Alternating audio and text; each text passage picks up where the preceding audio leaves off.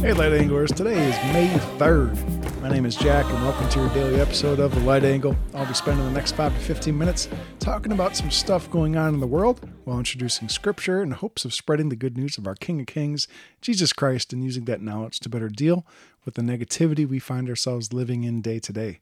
As always, your five star review, liking, subscribing, and sharing of this show with others helps us to better spread the light angle and the Word of God. All right. So today's topic has to do with California. You know, sometimes you hear about California and you're like, yeah, it's just, you know, a bad place. But then uh, you hear something like today and you're like, wow, they found a new low. So, and they did. So this is from uh, Christian Headlines, and the title is California Law Requires Christian Doctors to Participate in Assisted Suicide, lawsuit says. My goodness. A new California law that requires doctors to participate in physician assisted suicide is being challenged by a coalition of Christian medical professionals who claim it violates their free speech and religious liberty rights. The law, known as SB 380, was signed by Governor Gavin Newsom last year and lowers the waiting period for end of life drugs from 15 days to 48 hours. Although the text of the law says physicians who object to assisted suicide shall not be required to participate, the law actually requires all doctors to participate at the beginning of the process, according to the suit. That's because a doctor who opposes the law must still write the date of an individual's request for end of life drugs in the medical record and then transfer the record with documentation to a new healthcare provider or healthcare entity according to the law's text.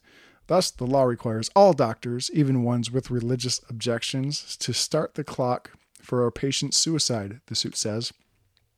The suit was filed in federal court Tuesday on behalf of a Christian medical and a dental associations and a Christian physician, Leslie Cochrane.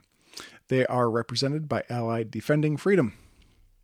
Our clients seek to live out their faith in their medical practice, and that includes valuing every human life entrusted to their care.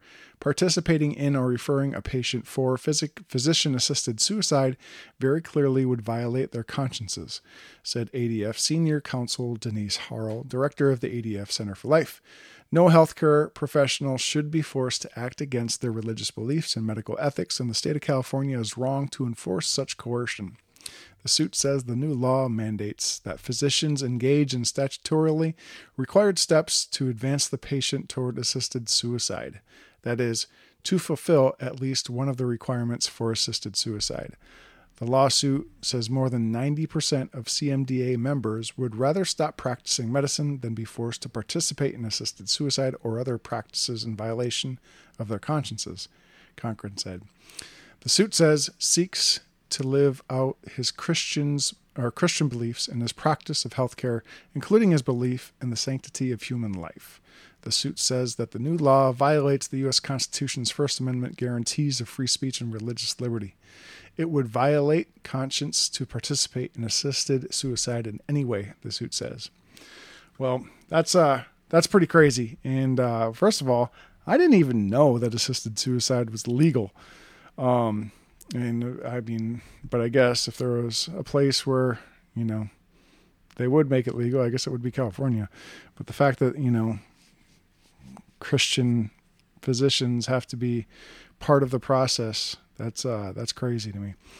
Um, so I, you know, kind of speechless on the whole matter, but goodness, talk about some folks needing some prayer.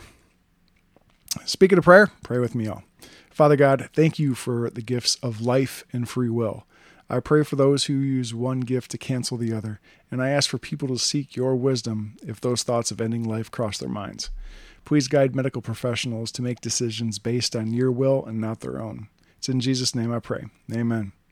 All right, y'all, that's it for today's episode of The Light Angle. But remember, we each have a purpose that's much greater than making a few extra dollars, feeding a temptation, or getting the last word in on a social media post. It all starts with two simple things loving our God with all our heart, soul, mind, and strength, and loving our neighbors with love ourselves. It always starts with a little light in the darkness.